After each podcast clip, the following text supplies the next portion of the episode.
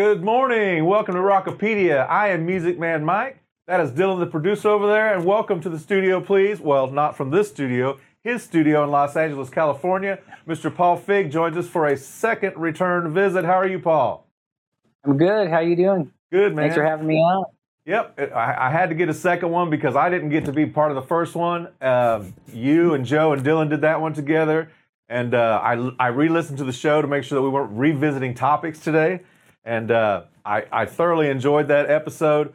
Uh, you kind of lost me about halfway through when you started talking about patching and miking and all this. Oh yeah, the work, the work the that important you do. stuff. Yeah, the technical work. Speaking of technical work, uh, Joe, uh, Gypsy Joe from Richmond, Virginia, is not with us today because he had some technical difficulties, whether it was laptop or phone or maybe something here in the studio, but we couldn't get it figured out in time. So uh, we're running a little bit late here, but the people out there in TV land don't know that because this is it's going to be recorded and put out there. But yeah, in the meantime, Mr. Fig, Fig has been very patient with us, uh, about 25 minutes worth of patience. And I, I can tell he's just faunching at the bit to come over here and fix something. What's wrong with Joe's laptop? Where's the cords? Let me check this. Let me run that. I know he's just driving him nuts because that what that's what Paul does in the studio. He can get up and fix anything, right, Paul? That's what you do. Yeah. Your workaround, repatch, cycle down, whatever. Yep, all that good stuff. Mhm. So, so Paul, I uh, was telling every was tell, talking to Dylan about uh, and and uh, just now about the show that I re-listened to. So one of the things I wanted to talk to you about today was first of all, well, before we do that, let's talk about what you're doing now because we just had a brief conversation about a, a band you're working with now out of Seattle, there in Los Angeles. Yes. So tell us a little bit about what you're working on and what you did late last night or early this morning, or what's what's your schedule like? Uh, well, so uh, I met this band uh, back in 2018, and they're called uh, 10 Miles Wide. I saw them at a show. A friend of mine dragged me to to go check out another band, and I really loved the way these guys, you know, just took the stage and their music. Uh, you know, just their perspective. And so you know, I reached out in 2018 and we had a chat and they were like, we'd love to work with you. Just, you know, they're not on a label. They're paying for everything out of their own pockets. So, but now they're trying to release some new material and some older material. So they asked me to remix a track for them and uh, we'll see where we go from there. Very cool. So you're you pretty Yeah. much stay busy a lot, don't you? You're busy. Uh, right now, I'm, yeah, I'm pretty busy. Yeah.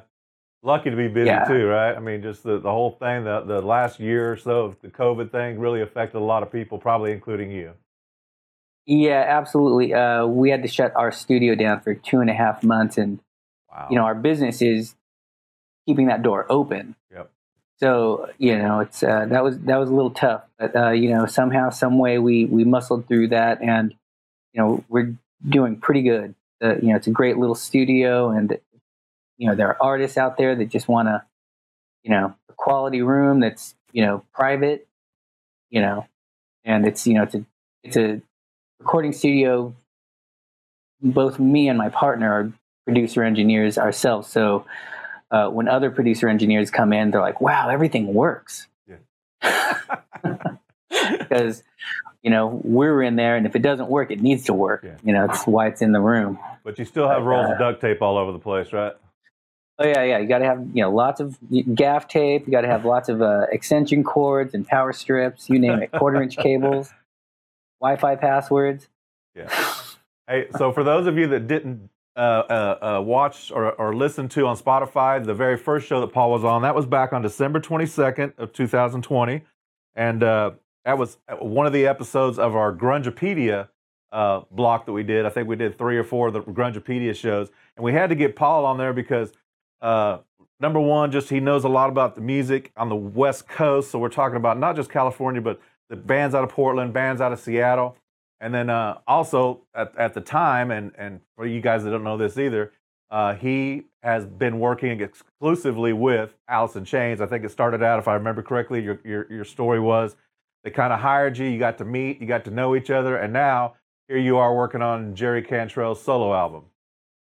Yep. or worked yeah. on? So uh, I built that relationship starting in 2008, and uh, you know, they kept coming back. So me and my producer Nick Raskulinecz would, you know, just rally those guys, get them in the studio, and make it happen. So that was uh, Devil put first Black gives way to blue, and the Devil put dinosaurs here, and last was uh, Rainier Fog back in 2018 up in Seattle.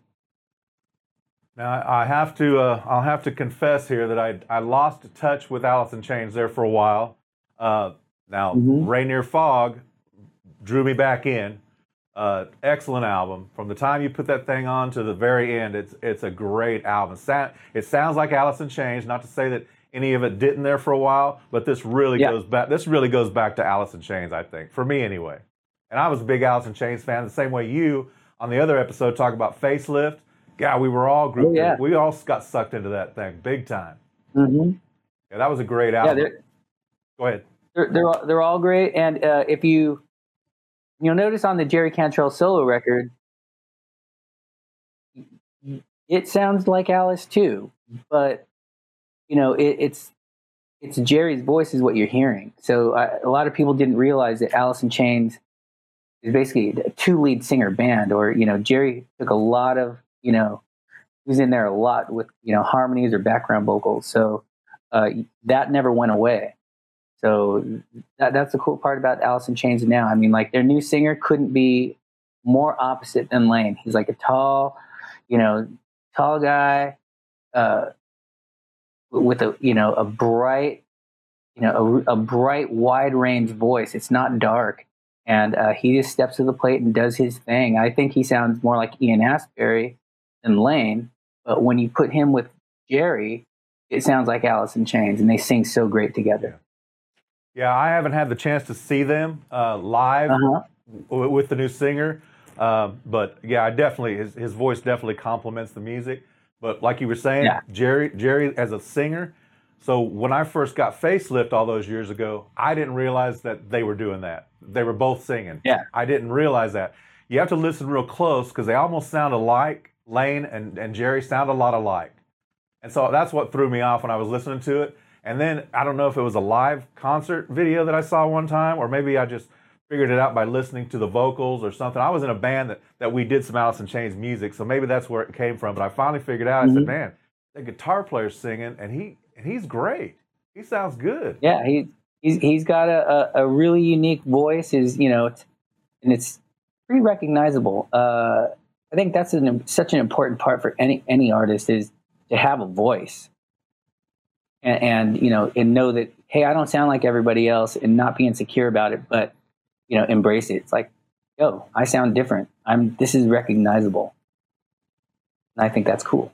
Yeah, no, that's uh, you're absolutely right. And then and then the other thing too, besides the vocals, so you just got done saying that his solo album does sound a lot like Alice in Chains, or you can hear the Alice in Chains in it. His voice, but also probably his guitar. Am I right on that? Yeah, it's it's those two things. You, it's he can play like two notes, and you're like, that's Jerry Cantrell. and the same same with his voice. It's like as soon as you hear him singing, it's like that's that's Jerry Cantrell. So it's a it- you know he, he and that's such a hard thing for any artist to do, but he it's just you know it's in his DNA. It's what he is, Yep. and uh, and everybody hears it, and it's recognizable. So then uh, the other day, I'm looking on the internet or whatever, whatever I was reading, Mhm. and they had a picture of him going on tour, and he's got a new band behind him, right? Mm-hmm. Okay, and who are those guys? So, well, I think you probably saw the picture of their, uh, like the behind the scenes of the video for Brighten. This was a black and white picture. It was a group group photograph in black and white. Yeah, so uh, they, they shot this video, Brighten. Uh, Danny Trejo's son uh, directed, and uh, you know, it's a fun, fun video. But they had this photographer who was were doing these uh, old timey, I think they're called acid plates. Okay. you know they're just old school film old school developing and she just she she stood those guys back there and uh, snapped the shot now i'm not sure if that's going to be the band because right now that's Abel laboriel on drums vincent jones on uh, keyboards and piano uh, greg puciato he's definitely gonna, probably going to be touring with them. And uh, then Tyler Bates, uh, who, who's also a co-producer on the record. But uh, so I don't know if he'd be playing bass live or if Duff McKagan, who played on the record, would be able to come out on the road with them. But uh, it'll be interesting. I'm sure he's going to put together a great band. And to kind of go off of that, because um, as I was doing a little bit of research about this album, not only is it one of the first few albums that you've like produced for Alice in Chains, because uh, usually you're doing the engineering and things like that. And yeah. I would like to circle back around to what that looked like for you. Um, but to go off of the Duff McKagan uh, comment, so this album actually featured a lot of musicians that weren't necessarily Cantrell. So how did that recording process go, bringing everybody in? Um, I know COVID's impacted a lot of things. I just didn't know if that looked any different as compared to some earlier records you guys have worked on. Yeah, so you know we did this uh, a little, uh, you know, a lot different from the Alice in Chains record. You know, that's that's you know, we got Jerry, Sean, Mike, and Will. Uh, they'll take the songs and we'll vibe that out live on the floor. Then we'll start we'll start building the track up from there. Uh, this, you know, but they take their time. It's like they're Alice in Chains. They're not in any type of rush. But this, you know, this is Jerry's thing. He's he's hiring guys to come in. So we did the drums. We tracked drums pretty quick in like four days, and uh, for the for the whole record. And uh, then we, you know, we jumped from that studio, which was a place called Igloo, to my studio where I set up for guitar. Uh, and then we, we worked on all the guitars, and then kind of got set up at Jerry's house for vocals after that. That was like uh, 11 days for guitars. Uh, so everybody else, Tyler Bates, kind of like wrangled, like you know, hey, let's get Michael Rozon on in here to do some pedal steel on this track, or let's get uh, Jordan over here to do some piano. Uh, so that that was you know cool cool to do that. And then then uh, you know Jerry was you know hey you know something's not right with these these drum tracks. You know we need to we need to like really hone in on what's going on here. And uh, you know so you know we were already talking with uh, Joe Barresi about mixing the record, and he was like you know hey well you're going to get anybody doing these drums. Uh, why don't you give Abel Laboriel Jr. a call? And he came in. He he he you know because of COVID, he was all remote, so we you know had him. You know he blasted through a couple of tracks. We're like, that's awesome, great, done. And so uh, you know that's how we did it. We we kind of had to like you know reach out to these guys, and then towards the end, uh, that's when I reach out to my my friend Vincent Jones, who's uh, you know just a, a, ridiculous talent. He's a composer. He's uh, Sarah McLachlan's music director. He's you know he's played with that just about everybody, and he's a great producer as well. Uh, I brought him in, and he tracked pianos for Brighten and a couple of other tracks, and uh, for this, for the you know the cover, the Elton John cover, and uh, he did such a beautiful job. So uh, you know we, we we you know we didn't just keep it inside the camp. We spread out and uh, you know grabbed the musicians we thought we could you know do you know add to the flavor of the record. So the the the gentleman you spoke about abel what are what are his credits? What what will we know him from? Abel laboriel jr well uh, he's uh, courtney uh, paul mccartney's uh, touring drummer right now. That's he's how played I knew him. You know, him and his dad him and his dad are both you know you know, they're, they're like the like for session players, they're like the guys. So okay, okay. It was so, still great to you know. So he's I don't know if you watched the he's a Brighten big, video, he's but he's guy, just right? cruising along like effortless, effort- effortlessly. He's he's a big guy, right? He's pretty good sized Yeah. guy. Yeah. Okay. And I know exactly who you're talking about. Wow, that's awesome. Mhm. Yeah. I mean, if if you're Paul McCartney's drummer, you're doing something right. Yeah, I mean that gig just doesn't go to anybody. Oh, I mean his his his touring band, everybody in the band, the the guitar players, I mean whoever else is in that band besides I know I I, I can visualize the guitar player, the blonde headed guy. Uh, Mhm. He always reminded me of Duff McKagan, and then the drummer, and then of course Paul. I don't know who else is in the band, but yeah, Yeah. he he uses the same guys every year, and he has for quite a while. So that's that's pretty cool. I, I like it when I like it when you find a unit that works well together and continue to use them. I lost respect for Yeah. I lost respect for Billy Joel 30 some years ago when he fired all his guys and started hiring different Oh people. yeah. I mean, that is not to me. That's not how you do it. I, I saw a double Mm. bill with with Billy Joel and Elton John, and guess what? Who was on stage with Elton John? The same guys that have been with him for 45 years. Yeah. You know, it just Yeah. ma- it just makes for for better. The camaraderie, the whole darn thing. For me, anyway. Now, a lot of people go in there. They don't care who's on guitar, bass, and drums, but I pay attention to that stuff. That that that hits Yeah. me. Well, you know, and you know that's. I just dealt with this with uh, Belinda Carlisle. I help out uh, on production for her live shows, uh, you know, for the past few years, and she's got such an amazing crew, and uh, she has this guitar player James Nisbet, who's just a monster guitar player, and he's the music director. Well, because of COVID, the manager, who's also in the UK, as well as uh, James, uh, they can't get here. So we just did a couple of shows, and uh, we had to work in another guitar player. And you know, just you know, Belinda Carlisle's songs sound simple, but they're it's like so many chord changes, in there it's you know the songwriting is so complicated, it's wild. So uh, you know, I, uh, another friend of mine, uh, this guy Jimmy Messer, came in, and you know, it was you know we rehearsed, you know, I think four or five days, and you know he had to, you know, he had to step into those shoes and like make it seem like he'd been playing this stuff for ten years. So, uh, you know, serious respect to any of those touring musicians. But yeah, it's it's. Uh, I think it would be easy, easier to you know always it's just know your band is solid and they know all the material like the back of their hand, and why mess with a good thing just because you're trying to save a little bit of money. Yeah, exactly. Uh, yeah, there was a documentary on that Billy Joel thing too, and all those guys are just they really got their feelings hurt. I mean, they just didn't know why he was doing what he was doing, but he got he got pushed to do that by the record company, I think, and all, all Yeah. the people all the people in the office, you know, were, were telling him what to do, and, and he listened to Yeah. them, which he, which was a big big mistake in, in my opinion. But Mhm. Hey, so if you're watching the show with us today, let me remind you a couple things. Uh, Paul not only has done work with Alice in Chains, but Paul, name some of the other bands that you've worked with over the years.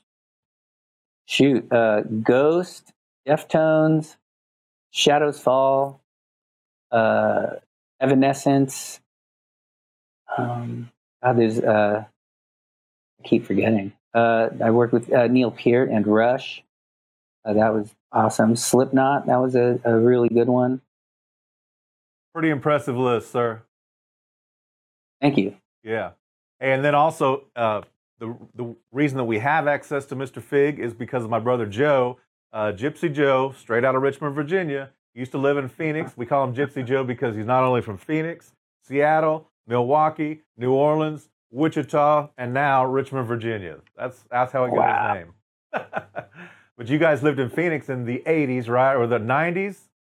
Uh, 90, 91, I believe. it was about the time Yeah. that the grunge kicked off, and you guys got to see a lot of bands that just starting out, you know, in little tiny Oh. places, and well, nobody it knew was just so guys. cool. I mean, music back then was, you know, all these new bands were just popping out of everywhere. It seemed like, and Joe had, hey, have you heard of this guy? Have you heard of Tad? Have you heard of Gruntruck? And it was just like, you know, our brains were exploding back then, where we just couldn't get enough. So Yeah, yeah, it was super fun. Then I then I got a job at Zia Records. Yeah, and and Zia was a, a, a local store in uh, Phoenix, and they probably had I don't know back in their heyday, they may have had eight locations around town, something like that, six or eight. Yeah, I think like five or six. Yeah, and there was one in my neighborhood. It was in, within walking distance, and it was a it was a, a record store about the size of two of these rooms, and they crammed as much stuff in there as they could. So there was T-shirts and posters on the wall, bumper Yeah. stickers. There was records. There was you name it, a- anything you could think of. A music lover like me at 21 years old would just go in there and just have a heyday and spend way too much money.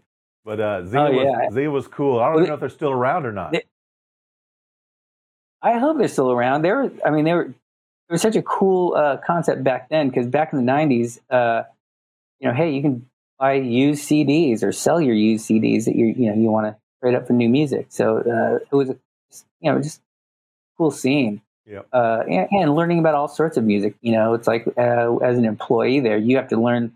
Hey, you're in charge of A through H, so make sure your sections alphabetized and organized, and you know, and whatever we need to reorder, we can reorder. And then you know, obviously that gets shuffled around, and you know, you end up learning the whole store, even you know, in the jazz and heritage section. So uh, you're just constantly exposed to all sorts of music Yeah. for your work. So that's I thought that was super cool. And Joe liked it because it was his main outlet for the New York Dolls T-shirt that he needed to replace every six months. he could walk in there, pull one off the wall, and I said, "Oh, put it on your tab, Joe. New Yeah. York Dolls." Am I right about that, Paul, or what? I still got, still got, Yeah, still got people to this day that say when they see pictures of Joe, they haven't seen him for a long time. They say, "Where's his New York Dolls shirt at?" and and uh, I forgot about forgot about Milwaukee. Yeah, yeah, Milwaukee. Yeah, there was a that was his story on that was it, it snows six months out of the year and it never melts. And then in the summertime, all the beer companies, the breweries, throw these massive concerts, you know, every weekend. So Yeah. it was a cool place to be in the spring and summer, but the rest of the time it's just miserable. Mm. Yeah. Hey, uh, Yeah. I, I, I'm born and raised in Los Angeles, so I just don't know any better. Oh yeah. Well, it, I, I'll visit, but Yeah. that's about it. Yeah, that's about it. Um, I was going to say too, my my claim to fame from Zia Records. One day, I walked over there like I always did on a Saturday, just look around, see what they got. And uh, on my way out, they had a little rack by the by the door that had like new releases or just off out of off the wall stuff, I, I should say. And I walked out of there one day and I looked down and I thought, what is this? Live like a suicide. And I picked it up and it was Duff and Duff and uh, Axl on the front with the big hair. And it was- Yeah. and it was their album that they re- released on their own label, Uzi Suicide. So they shipped it from Oh, Los wow. Angeles. Yeah, they shipped it from Los Angeles. It was sitting there. There's probably 10 copies. I don't know how many was there. But I looked at it and I'd heard of them. I flipped around, looked at the back, and I saw their picture. I thought, well, it's worth a try. And they got a version of Aerosmith's Mama Kin on here. So it was like Oh wow! it was like five songs. So like side one had the five or six songs on it, and side two was just blank. It wasn't even cut. It was just a flat, yeah, flat vinyl. I hadn't bought- even heard of that. Huh? That's You never have? insane. Uh, well, if you look it up on eBay, a, Yeah. a real uh, they try to they try to pass off the fakes, but a real Uzi Suicide uh, labeled uh, Guns N' Roses Live Like a Suicide will go for probably four or five hundred dollars on eBay. Wow. Yeah. So I Insane. I purchased mine probably back then for five bucks. I had it for years and years and years, and then one day I was thinning out my record collection. This was back when the records were kind of dying out and CDs were Yeah. on the rise, and Mhm. I knew I knew that somebody would give me good money for that thing, and I took it just to see what this guy here in Texas actually uh, would buy it for. And uh, he told me, and I was I said, "You got to be kidding me, man! This thing's worth some money." He said, "I I know it is, but I got to resell it and this and that." Well, he he he paid, Yeah. he paid me for it, nothing close to four hundred dollars. But now Yeah. when I get on eBay and look it look it up, I just get sick to my stomach. I can't believe I let that thing go. Oh well, so now somebody else can enjoy it. Yeah. Yeah. Well, I'll tell you what they're enjoying. They're enjoying something that got played about 150 times, too. So Yeah. It's got a little crackle and There's pop. There's still some to it. music coming, Yeah, got a little. squeaking out of that Yeah. thing. Hey, so th- another thing you guys talked about on the last show, and I wanted to be a part of, and I just want to bring it up today before we close. We got about five, ten more minutes. Uh, you spent some time in the world famous uh, Sound Sound City in Los Angeles or the Los Angeles area. Van Nuys. Van Nuys, Yeah. okay. Yeah. Yeah, so so I, I told you earlier, I love that documentary. I love the Dave, Dave Grohl documentary about Sound City. And I tell people all the time, when I've let people borrow it, friends of mine and, and, and people that I work with that I know are interested in music as well.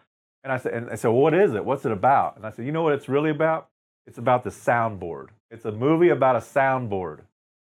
And, and it, it's yeah, it's it's a movie about that desk, and it's a movie about that space. Uh, it was such a wild fluke. So you know, I I ended up there. You, you know, uh, I was in this band Amen, and we tracked our record up at Indigo Ranch, and it's they have such a it's they're like a, a sound city on, on their own.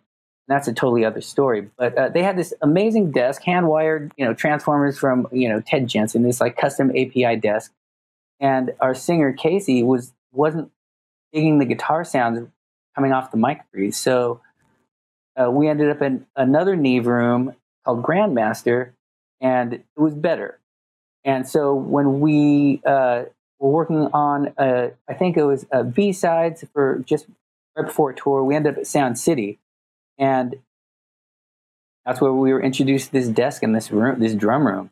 And so, uh, you know, we did, we, we ended up tracking the whole record. Uh, we've come for your parents with Mike Frazier and Ross Robinson. And, uh, you know, it's, you know, it was like, it was all about those mic and how aggressive they sounded. And, you know, uh, the drums in that drum room uh, with that desk. Uh, it was pretty unstoppable. But uh, that that place, I mean, it's such a fluke. It was the Vox manufacturing, like it, you know, it was just they built amps there, and somehow, some way, there was a control room built, and somebody, you know, Tom Skeeter put a board in there, and you know, when everybody, you know, little weird history, the, uh, they had that Neve desk in there from like '73, and towards the '80s, everybody in town was moving to SSL consoles, and they just couldn't afford it. So they just kept cleaning that thing and buffing it out and making sure you know it was working. And uh, you know, Butch Vig comes in, tracks Nevermind, and boom, they're back on the map. And you know, you, bands just couldn't get in there fast enough. Yeah, that's a that's a great story. That's a, that that part of the movie where everything turns around. That that just that just made the whole thing. I mean, that just tells you, and that kind of got. I think that's kind of the beginning of getting everybody back to a more of a real sound. You know, the more of a Mhm. what you heard from records, and now look now look what's going on. Now we actually got records, which takes me back to another thing you guys talked about last time, and I didn't realize this till I listened to the show last night. But you were talking about the lot, the streaming services, and and what it did financially to to you, to the studios, Mm. to the to the record companies, to the, the people that print the pictures on the labels, all that stuff. And I got to think about it. Yeah. you know what? I never thought of that before, but you're absolutely right. So now you got all these record plants shut down because nobody needs a record anymore, and they're just sitting there. Well, now they're being revived. Yeah. Now, now, like they, I, are there like two record store days a year now? Because it seems like, oh, well, we got to get this record pressed before records, you know, record store day because that, you know, you got to do that months in advance. Uh, otherwise, you you won't get your record printed in time for your release. But uh, it, yeah, it's wild, and I love that you know vinyl's coming back, and it's such a, such a nice thing. And then I don't know if you guys realize, but it's an actual physical thing your ears are hearing. Your ears aren't trying to make up the difference in you know uh, uh, with digital, which is just ones and zeros being converted. Uh, just think of how your eye looks at a photograph, and your brain is making up the difference in the pixels. Even though it's so tight, it looks smooth. It's not. You zoom in, it's not smooth, and it's the same thing with music. So when you're listening to music, your ears finishing the the sine wave curve of all the frequencies uh, when you're playing vinyl, you're hearing everything. You're hearing the physical, you know, the needle scrape through the groove and produce sound in real time. It- It's a physical thing happening. Your ears are taking in all of it. Yeah, and it's something that we uh, something that we lost when the when the CD came out, and and we didn't and we didn't know it.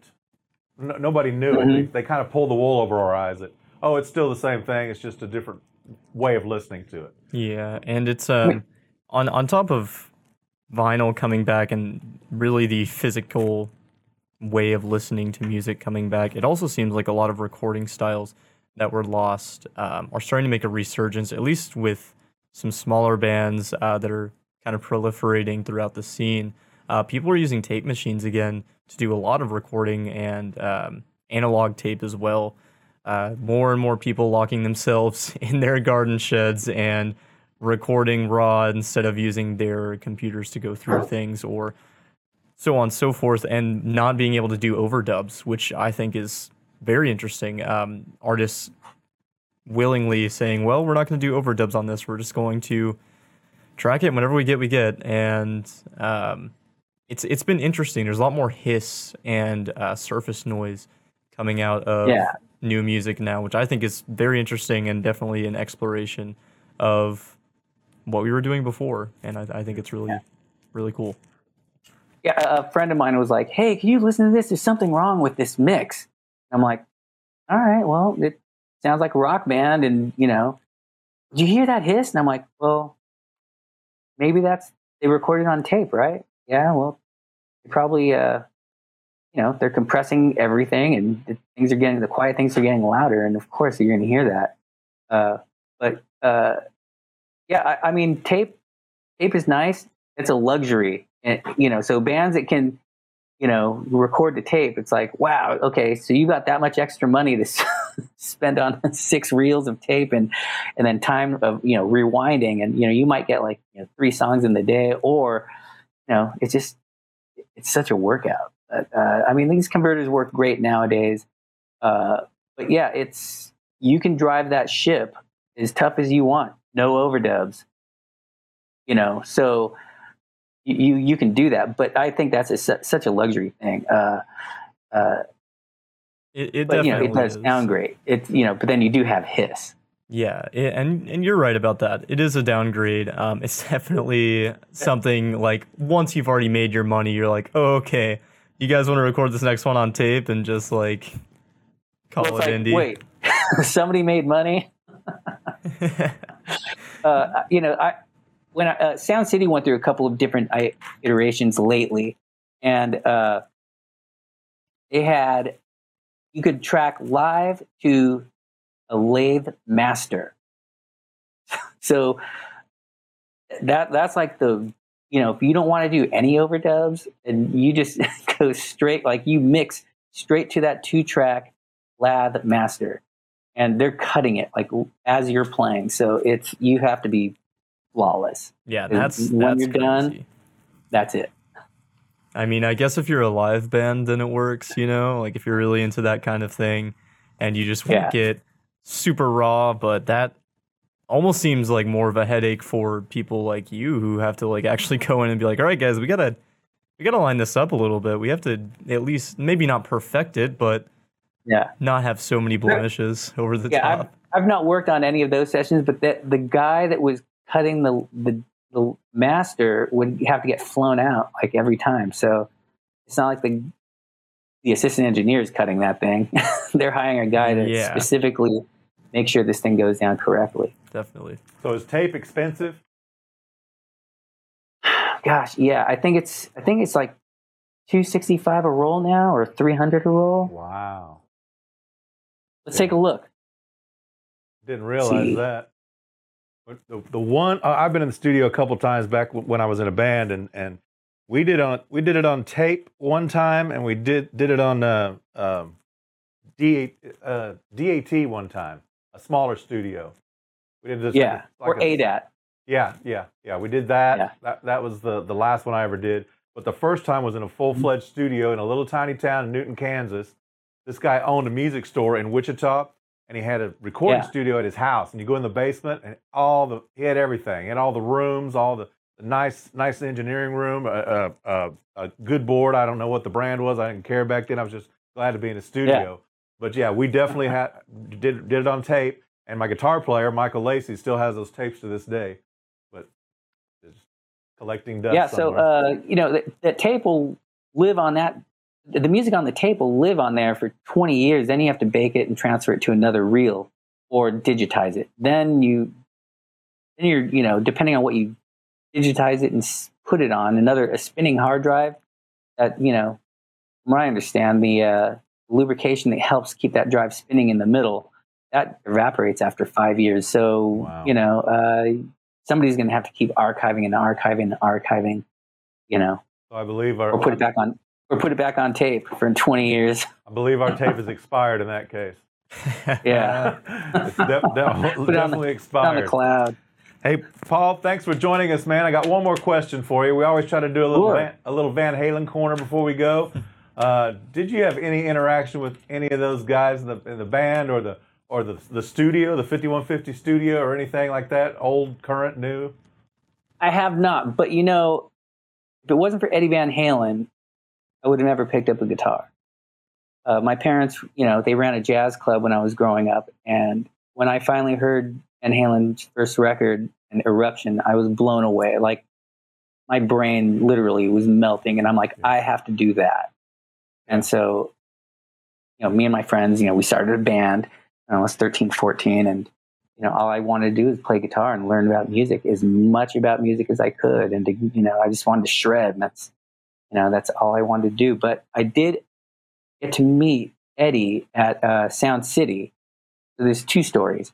Uh, he came in to work on uh, put solos down on this uh, this pop stars record, and uh, you know he was just, I mean, like I was blown away. It was like I'm like, oh, that's from Mean Street. That's from this. And like I can hear the little like pieces of you know solo he's throwing around, and uh, so that was super cool. And then the second time was Jerry Cantrell dragged me down to go see Van Halen uh, doing their reunion shows with uh, David Lee Roth down at the Forum, and we got to go you know down you know backstage in the hallways, and uh, there's Eddie standing in the hallway next to a road case, just you know warming up his fingers and like, oh hey, this is my engineer Paul Fig, and you know he didn't remember me, but I was like, hey, how you doing? And he was so nice and pleasant. It was just you know that was such a cool thing. Yeah, I was I I'm was lucky. I was I was fortunate enough to meet Eddie several times, or and if I wasn't talking to him or meeting him, I was in his presence, and he really was just Yeah. just a regular guy. He did he, he the, the superstar part he enjoyed for two hours on stage, and after that he really didn't want nothing to do with it. So when you see him doing Yeah. interviews and stuff, he's doing the best he can to to make the guy running the camera doing the interview happy. But he he'd rather be doing something else. He, he really. He wasn't Yeah, he sure. wasn't that guy. But yeah, you're right. He always super nice. I I, I mean, and the friend that I knew. Or still know to this day that was that was best friends with him. At one time, they actually lived together. He he lived with Eddie for a while. Uh, just was he was down on his luck, and uh, he stayed there. He he's told me a million stories, and you and is that that's just that's just absolutely right. He was uh, just a real down to earth guy, uh, very humble. Uh, knew how lucky he was to be doing what he's doing and getting paid for it. Also very Yeah. creative, very creative going into the, his workshop, and he had thousands of parts and pieces everywhere, and he would just noodle stuff together or or try something new and do something different. But yeah, that was always really cool. Yeah. Um, yeah, I, I was very very lucky to to have met him. Um, but yeah, I always like to do the do the Van Halen corner and see uh, see if anybody has a story because usually somebody has has a story or something. And then and there's another story for Jerry Cantrell since you know uh, his record's coming out at the end of the month on the 29th in October. That's Brighten. Uh, Eddie gave him one of his Wolfgangs, like Gold Top, and during his last record uh, at uh, for I think it was Degradation Trip, uh, that guitar just didn't make it back into his storage and somebody you know had taken it from the studio Mm. and uh, you know I, last year while we're tr- while we're tracking he's like hey man some some guys got a line on my on my guitar. They think it's you know they think they found it. And uh, i guess you know a couple days later the guy sent pictures of the wood grain in the neck. And it's you know you can't Yeah. you know and, and he instantly recognized it and he compared with other photos. And he's like dude that's my guitar. And uh, so it was a wild story but this guy ended up paying you know a bunch of money for the guitar not jerry but uh, this guy who who who who suspected that this guitar was jerry's and then let him know and gave it back to jerry and so jerry uh, I forget what he did i think he gave him one of his uh, you know his new reissue uh, rampages and uh, you know but that was such a wild story that he got that guitar back That is a great story. And so, Yeah. uh, and and so, another thing you just said a minute ago was, you know, if it wasn't for hearing Eddie Van Halen interruption, you probably would have never picked up the guitar. So, you know how many people have said that exact same sentence? I mean, I've Yeah. heard I've heard that for 30, 40 years now. but i mean like literally like my Yeah. life wouldn't Yeah. i wouldn't be where i am right No. now if it No, I know. It wasn't for eddie like sparking putting that spark of music in my brain and I wasn't a, I, I'm not a guitar player. I never was a guitar player. I, I played around with it a little bit, but you know, I was thinking to myself, and I know people get tired of me talking about it, and I try not to push it too hard. But I'm telling you, Paul. I I mean, I'm 57 now.